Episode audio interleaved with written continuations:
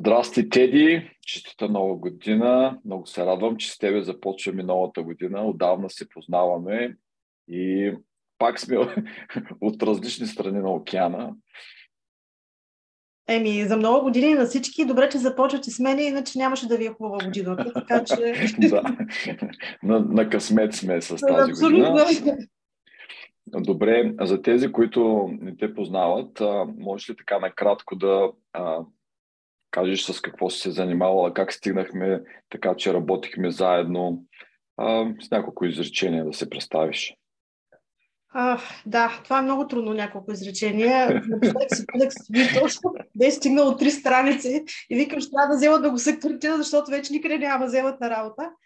Да, общо взето аз се занимавам и работя по проекти, които а, са в много различни области.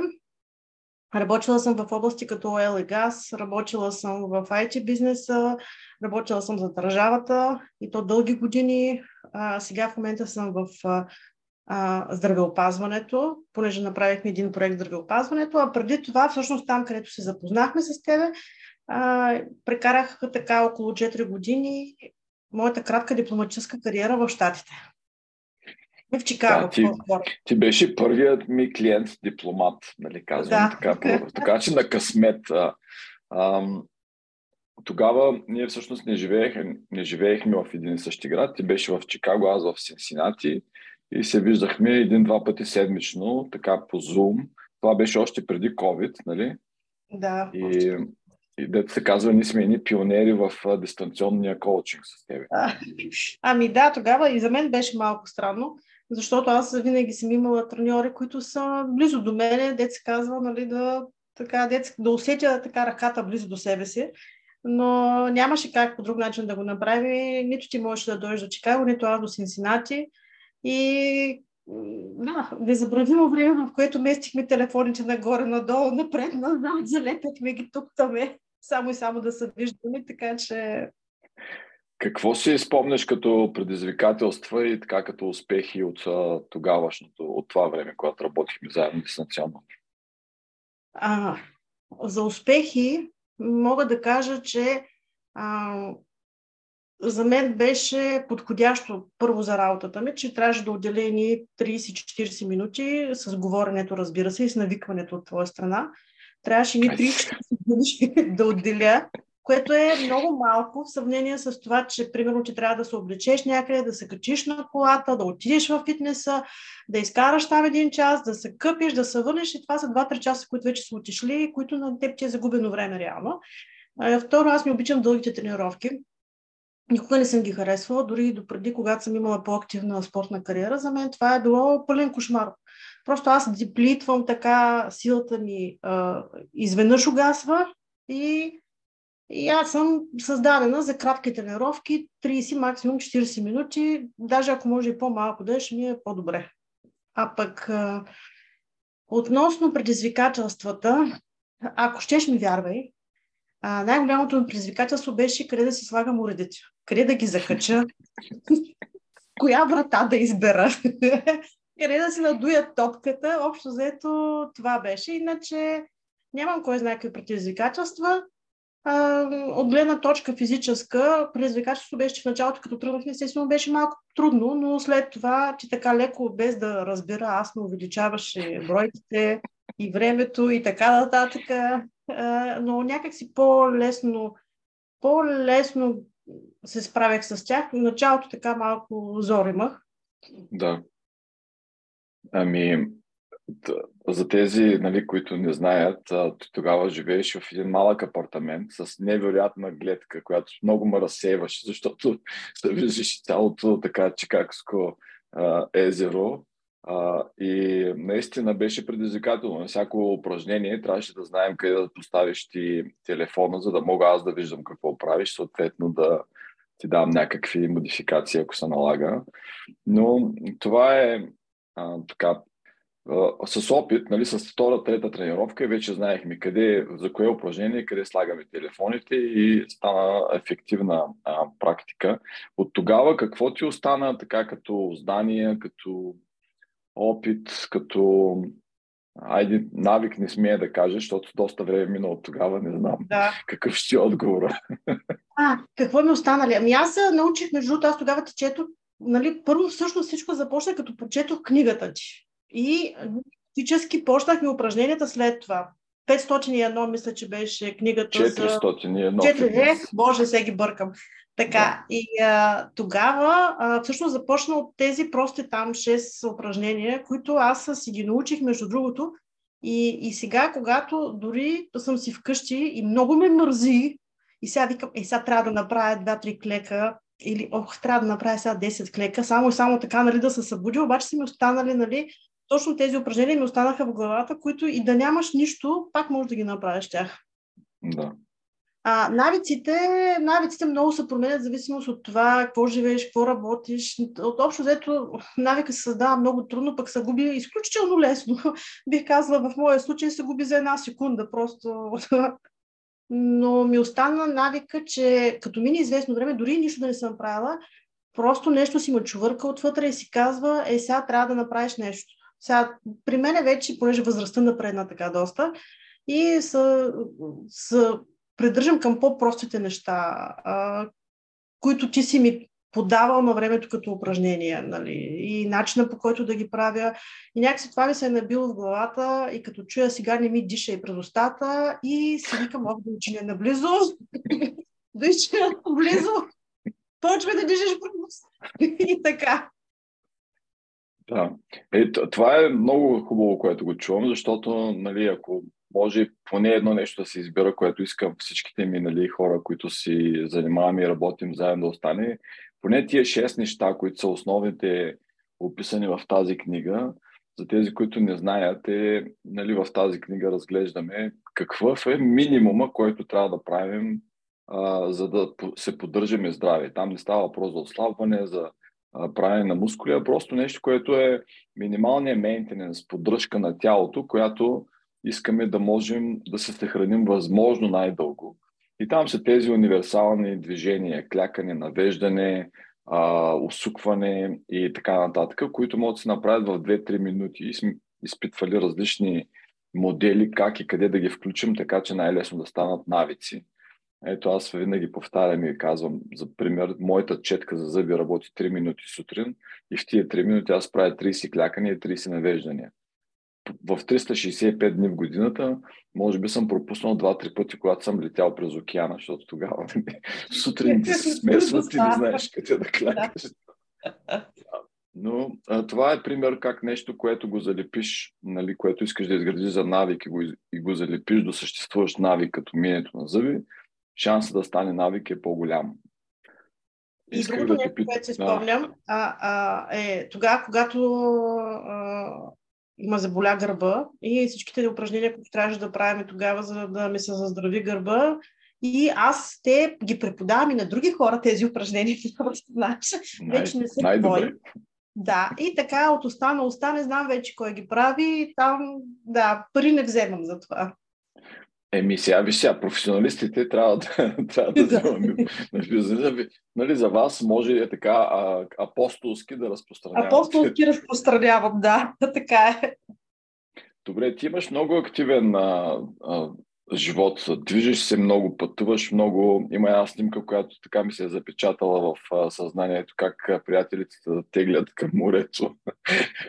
Надявам се Ани да изнамери и да я сложи в подкаста. Но кажи в, когато пътуваш и какво, какво търсиш като активности? Разбира се, да видиш нови места и така нататък, но като активност има нещо, като потребност търсиш?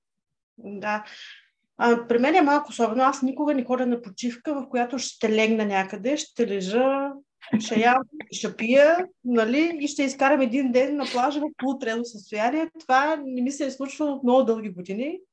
А, при мен а, а, аз имам съвсем различни потребности по време на почивката си. А, освен нали, да отида да видя, нали, да видя местния колорит и така нататък. Но освен това и, и, това ми струва страшно много енергия, защото това е едно непрекъснато ходене. Аз имам, дете се казва, две страсти в живота си, ходенето и водолазния спорт. Това са много, как да кажа, енерго, изискващи, така да се каже, активности, които отнемат страшно много енергия и там трябва вече да подходиш по-внимателно с храната, с течностите и особено с а, моето ходене, а, обикаляне и така нататък. Сега, нещата за раздвижване на гърба винаги си ги правя, примерно, правя си складовете и така нататък, но при мен основните активности са ходене и то при мен е ходенето не е влачене. Това аз летя с някаква космическа скорост, при мен всичко се развива. И плуването. Плуването и водолазния спорт. Това са ми нещата, които ако не изплувам поне 2-3 км на ден, значи не съм била на море. Да. Много интересно, защото на практика ходенето е една от най- а, а, така не, е, не енергийно изчерпващи а, дейности, защото ние сме направили много ефективна. Нали, това е най-ефективното не, начин да се придвижваме от мя, място на място, но за да го направим фитнес или за спорт, нали, ние сме измислили много начини да го направим малко по-трудно, като бързото ходене, като ходене с а, тежести, Дали, Знаеш или, какво, а, с, ако, да. ако си на място на една домакиня и се натовариш две турби, и ти се налага много бързо да учиш да вземеш детето и да се върнеш. Искам да ти гарантирам, че просто няма нужда да ходиш на фитнес. Но обикновено, да, време на Това е скрития фитнес, нали, в къщи, който се прави. Аз вчера направих 4 мили в нашата къща, която никак не е толкова голяма, но нагоре-надолу по стълбите и съм имал нали, тези устройства, сега могат да ни покажат. 4 мили съм навъртял в къщи без да изляза, защото върших нещо. И това, е, това е скрито. И също е на работа, въпреки че нашия медицински център е може би 600 квадрата, аз там навъртам сигурно 10 000 крачки на ден. Да ходя да обикалям напред-назад да върша работа, така че това си е така доста добро движение. Когато, ам, сега ще се върнем малко назад, защото виждам колко правилно дишаш, ето ти похваля през носа, като говориш, нали, постоянно си правиш паузите, вдишваш през носа. От, а, това е едното от нещата, с които много не се занимавахме самостоятелно в нашата работа заедно, защото правихме повече а, дейности, но пък в а, работата ни винаги си говорихме за дишането, как да дишаш по време на упражненията. От тези неща останали ти така като навик ти спомена, но малко да развиеш още за дишането, защо през носа и така. Ами то не е само, че ме като остана като навик, но аз и много преди това съм, а, как да кажа, а, имам опит с дишането, защото аз още от много малка се научих да дишам първо през стомах. И тогава бях още ранен тинейджър, когато се научих да правя това нещо и то благодарение на една много смешно по времето на социализма имаше една единствена книга за йога, Хата йога се казваше, и там те отделяха специално внимание на дишането. А, а след това много дълго време а, съм изучавала кръговото дишане. Вие го наричате май дишане в квадратче или нещо такова. Ами, може би за холотропно става въпрос, защото там дишаш нали, в кръг, така. Да. На квадрата си е с равните интервали, да. И там това го освоих още в Индонезия, когато малко там изкарах време, малко поживях. Там го освоих всъщност това. И съм забелязала в много трудни моменти, като имам. И аз правя, дишам, спирам, дишам, спирам, за да мога нали, да се фокусирам върху нещото, колкото и да е неприятно. И то не е само, че ти помага, в един момент спира да ти пука какво точно се случва в случая. нали, тук не говоря за хипервентилирането, което може да се получи.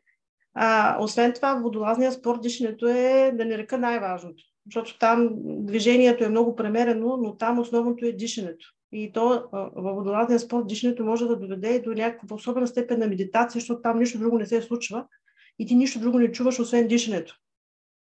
Да. Така че за мен дишането е, не е важно. Ами, как да кажа, особено важно ми е на мене. Във водолазен спорт това и аз нали, съм забелязал. Аз също съм водолаз от, от много години а, че наистина там като че ли подчертава се звука на дишането ти и ти го чуваш много така а, контрастно с всяко вдишване и издишване, нали, като да, фейбър да дишаш, дишаш. И освен това, можеш да видиш а, издишания си въздух нали, с мехурчетата И това някак си ти дава една, приближава до, до това нещо дишането, което обикновено, както казвам, остава под носа ни, нали, не го забелязва. Да. Ами то е особено, защото това е, а, ти материализираш дишането, което в нашето ежедневие ние не можем да го материализираме, ние не го чувстваме, не го усещаме, то е подсъзнателно. Но във водолазния спорт ти го материализираш, защото първо виждаш мехучетата, второ чуваш звука. Нали, вече ти го виждаш нали, как точно се случва това нещо. И особено е, да. И още нещо, което нали, изключително сега се замислям в водолазния спорт, защото ти имаш определено количество въздух, слязал си долу с бутилките и там имаш а, точно тази нали, осъзнатост, awareness за че а, ако дишаш по-малко, ще прекараш по-дълго време под вода, ще имаш, време, ще имаш по-дълго време да си нали, а, правиш каквото правиш под вода. Докато, нали, когато не сме под вода, въздуха е навсякъде около нас и като че ли ние така го дишаме с пълни шепи, предишваме, което е едната от нали, предпоставките за на различни заболявания и, и, и проблеми. Казват сега дишай по-малко, за да си по-здрав. Нали? По, ако дишаш по-малко пъти в минута, това значи, че по-добре а, освояваш кислорода, което значи, че пък а, ще живееш по-дълго. Ами, то е, да, осъзнаваш наистина, че е ценен ресурс, защото аз съм оставала без въздух под вода и осъзнаваш колко ценен е ресурса. Но виж сега, това е, а, сега, за някои хора може да въжи, но аз така като съм изключителна, за мен много въжи. Защото за мен е много по-важно да хоря, да видя тук в тая дупка какво има, в тази дупка какво има, нали, без да пипам, разбира се, да се въртна сега около тая рибка, да я огледам от всички страни. Това изисква страшно много енергия и съответно и въздух. Така че, да. нали, аз съм точно критерия за пестене на въздух. В един от а, първите епизоди на подкастите с а, един приятел започнахме и направихме експеримент, нали, а, когато аз говоря, той задържа дишането си, докато аз говоря. И ако говоря твърде много, той ми прави така, нали? Да му подам въздух аз спирам да говоря и той почва да диша и да говори. Това беше интересен така експеримент за наблюдение на човека от среща, с който си също да видиш как диша той, кога има нужда от въздух или ти да му дадеш въздух в момента. И това е също една като нали, гледна точка как хората около нас дишат, кога имат нужда от помощ. А, искам да те питам специално за съня. Аз не мога да си спомня, гледах си записките, дали сме говорили за съня, когато а, работихме с тебе, но почти винаги, когато работя с някой, тези теми излизат на дневен план. А, и ти в твоята работа винаги си е била свързана с срещи с много хора. И тези срещи с много хора а, използват един емоционален, такъв а, интелектуален ресурс, който се възстановява в една специфична част на нощта, както сме говорили сега и в а, следващите книги в а, Mastermind групите.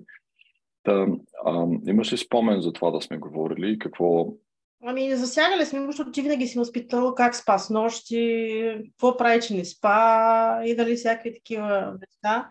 Но аз принципно нямам оплаквания с сън. Аз лягам рано.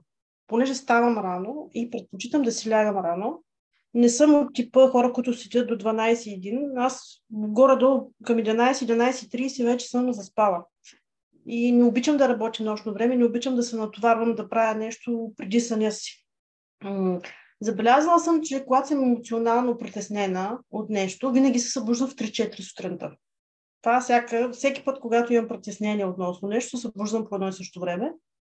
А, така че най-вероятно има огромна връзка между това как нали, ти се чувстваш на следващия ден и какво си правил предишния ден и състоянието на сън. Но принципно аз нямам някакви оплакни. Единствено се чувствам ужасно зле, когато не спя, разбира се. Особено като си лягам много късно, което се случва много рядко, но се случва. Особено сега по празниците. И общо да. взето не ми се отразява въобще добре. Съня за мен е не важен, той е направо жизненно важен. Съня е най-подценяваният ни ресурс, в който всъщност е уникален, защото тогава възстановяваме всичко, което сме използвали през деня. И ето сега ти ми навеждаш, сега веднага си спомних, като ми каза, че спиш, нямаш проблем с спането, си спомням как ми казваш и, о, аз нямам проблем, лягам и заспивам, нали, лягам си рано.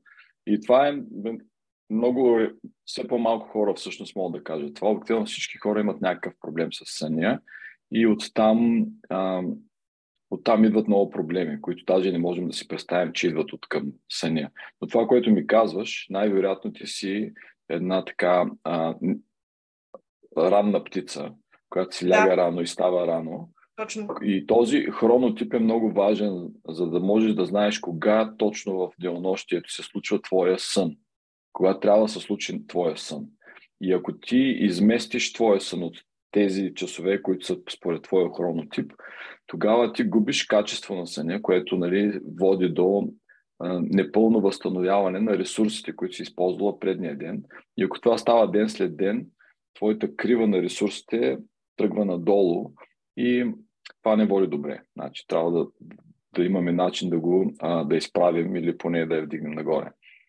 Ми аз мога да ти дам и други примери. А, сега покрай моята последна работа, за която по-нататък ще разкажа, налага не се да правим профилактики на много млади хора, които работят примерно за IT компании или за сервис компании, които ам, а, има по три смени, примерно.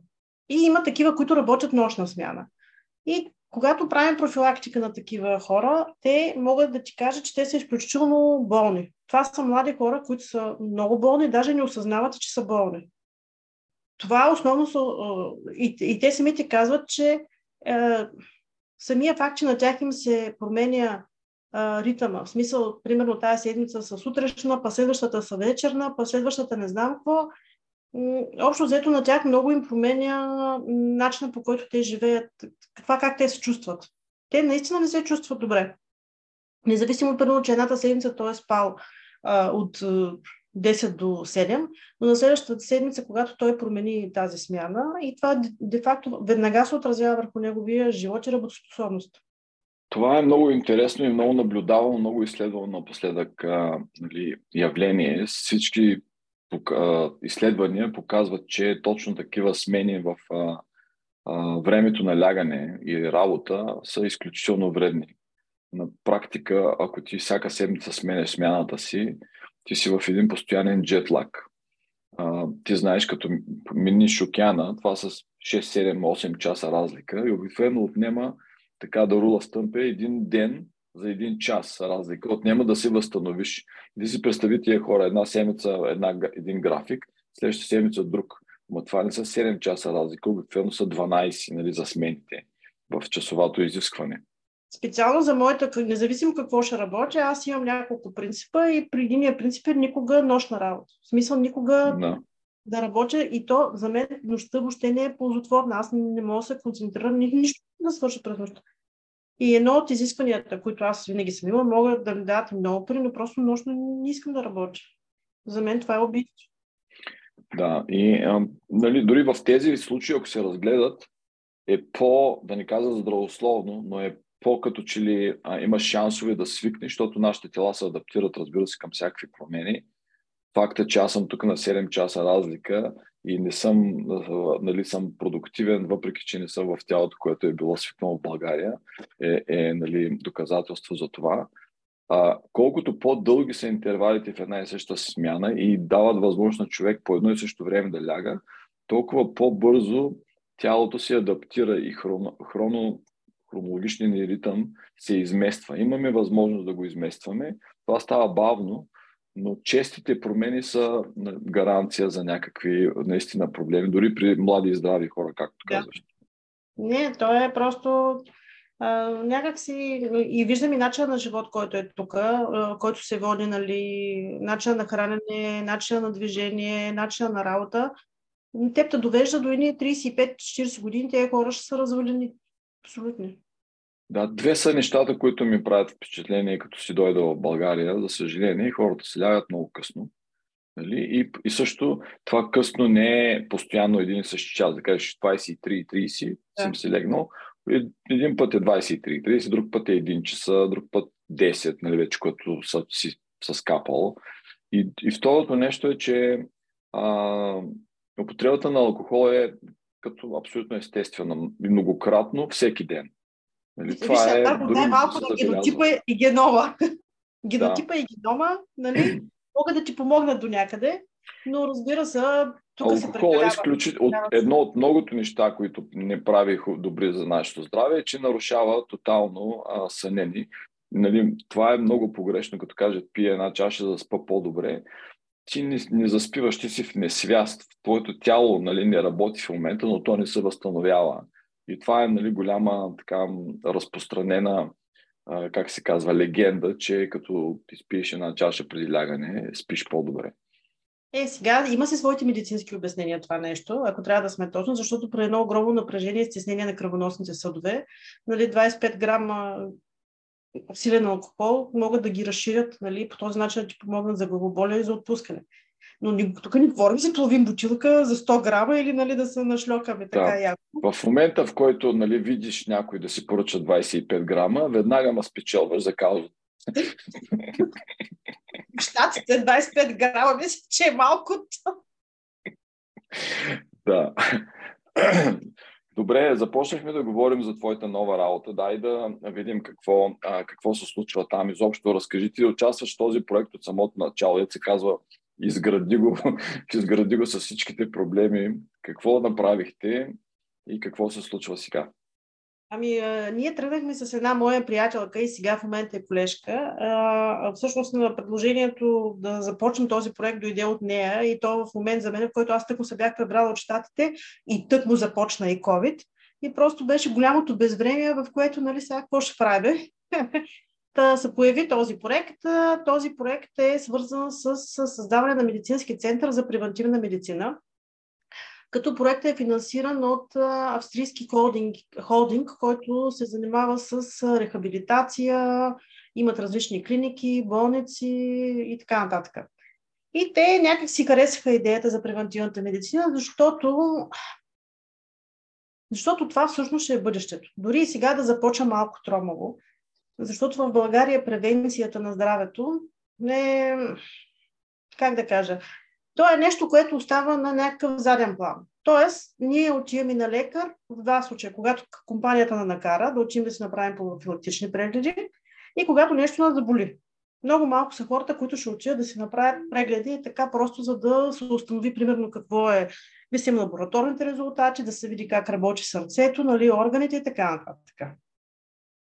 А, аз съм свикнала да ги правя тези неща, защото дълги години съм живяла в чужбина. Изкарала съм 6 години в Австрия, 4 в Штатите и общо взето съм свикнала да знам какво е състоянието на моето тяло всяка година.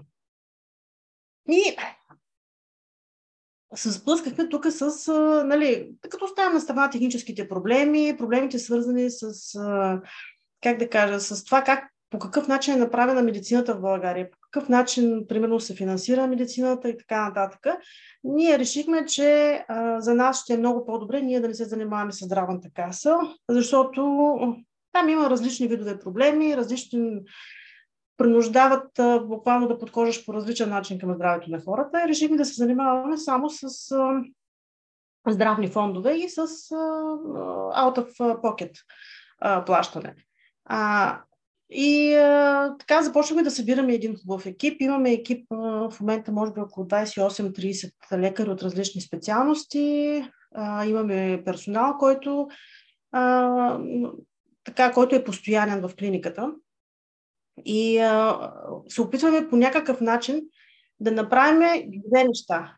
Първо, профилактиката, която се прави от фирмите, да я направим по малко по-различен начин, а не само да минеш на преглед, добре ли си, има ли ти нещо, здрав ли си, болен ли си, а добре, нали, подпис и чао. И м- другото нещо е да научим хората да наистина да направят превентивна медицина, т.е.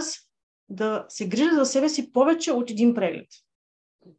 Да се опитаме по някакъв начин да ги приучим да променят начина си на живот и някои навици, които те са си създали и които много трудно биха могли да бъдат щупени, както е сега последната модерната дума щупени.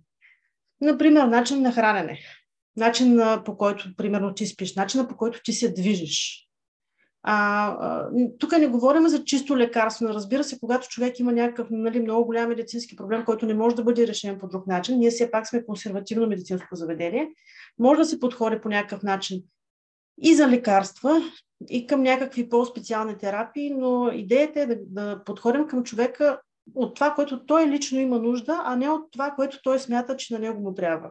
Защото се оказва всъщност, че да, много хора смятат, че те трябва това да правят, това да правят, трето, четвърто, а на тях всъщност им трябва съвсем различно нещо. Общо взето, персонализирането на една такава задача се оказва много трудно, защото обикновено се подхожда дори, как да ви кажа, и диатолози, и лекари, някои, които се занимават с така, свързани с някои определени навици, като движение, и фитнес треньори. Те подхождат към човека с, по определен начин. Сега тук не говоря за теб.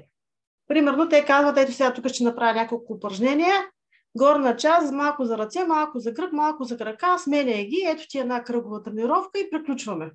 А той всъщност човека примерно е на 54 години и няма нужда от това, има нужда от съвсем различно упражнение. И това е идеята на персонализирането, да видиш къде е точно слабото място на човека и да се опиташ по някакъв начин да промениш начина му на живот до степен, до която той да продължава да бъде здрав, докато умре. Нали, то, това е идеята всъщност. Та, общо заето, точно така. Та, това е нашата идея. Нали, общо взето, аз съм пример за това. Аз вече на толкова години станах и а, общо взето, а, аз не страдам от никакво заболяване, нямам високо кръвно, не пия никакви хапчета, пия алкохол, признавам си. 25 грама. 25 грама, да, но нямам а, никакви, никакви проблеми с сън, с... А... Сега, да, малко така имам overweight, ама това е друг въпрос. Така че идеята е да сме здрави максимално дълго време. Да. Много е интересно това, че нали, почват на много места по цял свят да се появяват такива нали, бизнеси, инициативи за превентивност. А, ти си, нали, аз поделям твоето мнение, че това е бъдещето, защото това е начинът всъщност да не сме болни. Нали. Ако имаш една добра превенция, ти няма да имаш нужда от нали, да отидеш някъде, където да оправят нещо, което е много зле станало. Нали катастрофи, инциденти стават, случват се, но това са неща, които не можем да предвидим, да профилактика да правим за тях. Но нещата, които са свързани с износването на тялото, с ежедневната му употреба, спокойно можем да ги наблюдаваме по-отблизо, което е едната профилактика. И, и тогава вече а, а, голямата разлика е какво правим с тази информация. Много ми харесва, че нали, започвам да забелязвам много а, нали, заведения като вашето в света, които приемат този по-холистичен подход към а, проблема, какъвто излезе той в диагностиката. Тоест не е само упражнението. Упражнението е само едната част. Ти за да имаш един хубав а, дългосрочен ефект в едно тяло здраве, трябва да се съобразиш с останалите нали, фундаменти, темели, както казваме тук в подкаста. И те са нали, дишане, сън, движение, хранене и mindfulness, осъзнатост. Това са петте неща, които, нали, ако оправим, ние така ги разбираме, ако оправиш, най-вероятно голяма част от здравните проблеми или няма се появят, или ще се нали, изчезнат. Така и... е. Но понеже ние сме малко по-така консервативно медицинско заведение, ние искаме да документираме, нали, че всичко му е наред на човека. Това се правят и много тестове, лаборатории, прегледи, защото ето сега, примерно, моят случай, аз отидох да проверя, нали, да, аджаба тук, дали имам случайно някакви а, а, а, в а, а, аортата, дали има някакви а, наслагвания, а, и така нататък, холестеролни. Сега то се оказа, че нямам, обаче лекаря каза, да, обаче ти тук сега не трябва да ядеш това, не трябва да ядеш това, трябва да се движиш. Да. И т.е. той ми даде съвет как аз да не натрупвам холестеролни плаки в бъдеще. А не когато ги натрупвам вече и да отида нали, там и да се чуя какво да правя. Да, значи в, нали, в тази цялата холистичното здраве, какво имаме? Първо имаме една, а, едно притеснение, което се появява някъде и казва, аз може, може и да не съм здрав, или може и в аортата ми нещо да се случва, да. я да отида на преглед. Сега, хубаво е това да не става така, нали, просто да чакаш някакво хрумно и да имаш някаква нали, скеджул, някакъв график. Аз съм на 54 години, ами аз може би два-три пъти техо. Добре да проверя тези и тези данни. Нали. И, и тук е много важно нали, учените и, и а, специалисти да изборят нещата, които трябва да се мониторват на какъв период, на какъв период, примерно, а, сърдечни проблеми, на какъв период, примерно, кардиореспираторни. Двигателните също, нали? Ти трябва да имаш пълна, пълна възможност да се движиш, нали, докато си жив. И, и тук има много, много интересни разговори става в нашото поле. Обаче след това, нали, след диагностиката, идва препоръката, както казваш, доктора. Да. И след това с тази препоръка, какво става? Значи аз имам един вече, имам а, а, знание какво трябва да правя, обаче дали го правя. И там има големия проблем, е, че хората дори с рецепта в ръката си отиват в аптеката, купуват си лекарства или там каквото им е и ги пият един-два дена и спират да ги пият. Тоест, постоянството от моята гледна точка, нали, което виждам, е да. нещото, което има огромно, огромно поле за, за работа. Абсолютно си прав. Защото ние, когато мислехме тая превенция, ни казахме, че превенцията в рамките на 2, 3, 5, 10 профилактични прегледа или 50 лаборатории не е достатъчен. Ти на този човек трябва да досаждаш всеки месец, за да го видим той какво прави. Движи ли се както сме предвижили? Яде ли каквото трябва да яде? Спи ли ако щеш? Както трябва, защото ако не спиш както трябва да изследваме съня, трябва да видим какъв е проблема в този сън и защо ти не спиш както трябва. А, ти, примерно, отиди, отиди ли на профилактичен преглед, както сме ти казали, да отидеш след два месеца? Какво е състоянието на кожата ти? Нали? И това беше идеята да направим така едногодишен период, в който ние да досаждаме на този човек регулярно. Защото тя превенцията е в много области. Не е само а, чисто, как да кажа, засягащи тялото ти, но засягащи и а, а, всъщност state of mind. Кой си ти? Защото в момента бърнаутите и всякакви такива заболявания, които са свързани с а, мисълта, начина на поведението ти са много сериозни. Така че психолозите тук също имат огромна роля малките тормози нали, са а, какви тормози можем да аутсорсваме, някои да натормози и какви тормози трябва да запазим в себе си, т.е. сами да имаме тази вътрешна мотивация да правим нещата, са нещо, което много финно трябва да се предложат на всеки клиент или пациент, или, или така, че да можем а, да можем да сме сигурни, че той следва някакъв а, протокол на, на действия, които гарантират, че а, информацията, която сме му дали, той използва, за да стои здрав или да става по-здрав. Да. И какво? А, хайде да поговорим малко за а, разни технологични. Аз знам, че ти знаеш, че аз много обичам разни джиджавки, като пръстена, като те часовниците. Е, значи, аз си представям един свят много, много скоро, където такива устройства ще могат да правят някакъв мониторинг и изпращат на центрови като вашия тази дата. И там едни специалисти които разбират повече от мене и тебе за какво се случва в моето тяло, ще ги анализират. Даже може би роботи вече го правят това в няколко тук фирми в Штатите си предлагат това.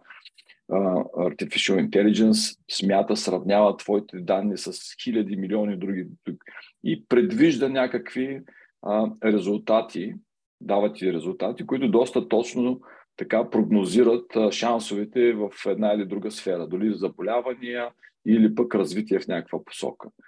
И тогава, нали, след всичката тази точна роботизирана диагностика, идва ред на някой да ми изпрати на мен една а, жълта лампичка светва някъде и казва, а, Дойчин, май е време да му направим по-задълбочен тест, нали, защото тези неща те дават някаква уме, нали, някакъв сигнал, който не е достатъчно точен.